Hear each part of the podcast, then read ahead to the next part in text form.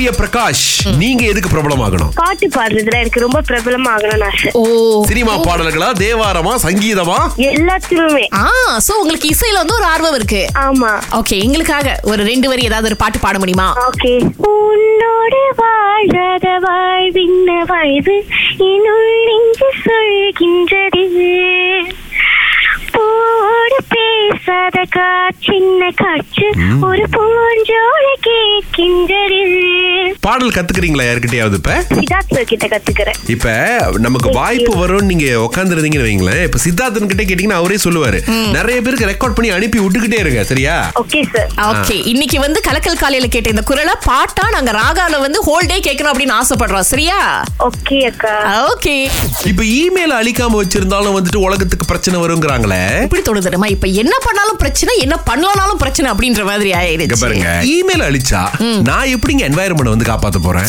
என்ன சொல்றாங்க அப்படின்னாங்க இப்ப நீங்க இமெயில வந்து அனுப்புறதா இருக்கட்டும் அல்லது. எங்கேயாவது சேவ் பண்ணி வைக்கிறதா இருக்கட்டும் இது எல்லாமே வந்து ஒரு கார்பன் ஃபுட் பிரிண்ட வந்து சேவ் பண்ணி வைக்குது. அதாவது நீங்க எந்த அளவுக்கு இந்த இமெயில் அழிக்காமலோ இல்ல வந்து அதிகமா சென்ட் பண்ணிட்டு இருக்கீங்களோ அந்த அளவுக்கு இந்த பக்கம் பாத்தீங்க அப்படின்னா கார்பனுடைய ஒரு வெளியீடு இருந்துகிட்டே இருக்கு அப்படின்ற மாதிரி சொல்றாங்க. ஒவ்வொரு வருஷமும் பாத்தீங்க அப்படின்னா நம்ம வந்து இந்த இமெயில் அழிக்காம இருக்கிறது கிட்டத்தட்ட நாற்பது கிலோ இந்த கார்பனை வந்து வெளியாக்குது அப்படின்ற மாதிரி சொல்லியிருக்காங்க. அதனால தான் ஜிமெயில் அன்னைக்கு பாதி ஃபுல் ஆயிருச்சு. இன்பாக்ஸ் அழி அப்படின்னாங்களா? அது வந்து ஃபுல் ஆயிருச்சு. நீங்க கொஞ்சம் என்னென்ன படிக்கிறீங்களோ முக்கியமானது ஓகே இதெல்லாம் திரும்ப பாப்பேன் அப்படின்னா அதை வச்சுக்கணும். இந்த தேவையில்லாது சில நேரம் நியூஸ் லெட்டர்ஸ்லாம் வரும் படிக்க கூட மாட்டோம் ஆனா அதை சப்ஸ்கிரைப் பண்ணி வச்சுக்கோ இதெல்லாம் பாத்தீங்கன்னா அப்படியே சேர்த்து சேர்த்து வச்சிருப்போம் இல்லையா? அதெல்லாம் கொஞ்சம் அழிச்சு விட்டீங்க அப்படின்னா அந்த இடத்துல கொஞ்சம் இடம் இருக்கும்.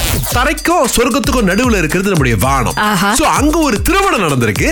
பிளேன் உள்ளிக்கு ஒரு மண்டபத்தை ரெடி பண்ணி வச்சிருக்காங்க. அதுதாங்க ஸ்பெஷாலிட்டி எப்படின்னா ஒரு கட்டத்துல ரிசப்ஷன் மாதிரி அந்த ஏரியா சோ நம்ம எப்படி வந்து நார்மலா பேசஞ்சர்ஸ் வந்து இந்த சீட்ல உட்காருவோமோ அந்த மாதிரி தான் எல்லாரும் உட்கார்ந்துருக்காங்க. ஒரு பக்கம் இன்னொரு பக்கம் சுரேஷ் சொன்ன மாதிரி அந்த இடத்தையும் அப்படியே சுத்தப்படுத்தி ஒண்ணுமே இல்லாத மாதிரி ஆக்கி அந்த இடத்துல ஒரு மண்டபத்தை வச்சு திருமணமே அங்கதான் நடந்திருக்கு. சோ இவர் வந்து துபாயில இருக்கக்கூடிய ஒரு மிகப்பெரிய வியாபாரியா நிறைய காசு சேர்த்திருக்காரு போல இருக்கு. பொண்ணு வேற.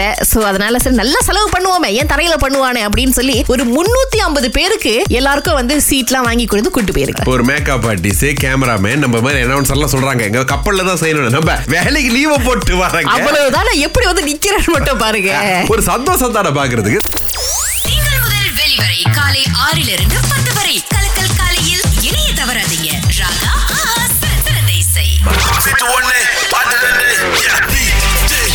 the yeah. குணசுந்தரி மலேசியால எந்த பகுதியில இருந்து பேசுறீங்க? ஓகே நான் காஜாங்லேருந்து பேசுறேன்.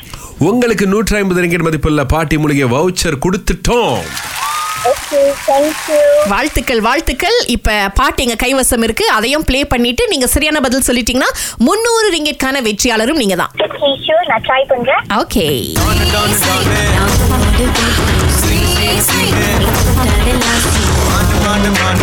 தெரிஞ்சிங்களா? ட்ரை பண்றேன். ஒரு பாட்டு வந்து டானு டானு டானு நான் உன்னோட டானு ஆ, இன்னொரு பாட்டு வந்து சாயின் சாயின் ஓகே. ரெண்டு பாடல்கள் சொல்லியிருக்காங்க.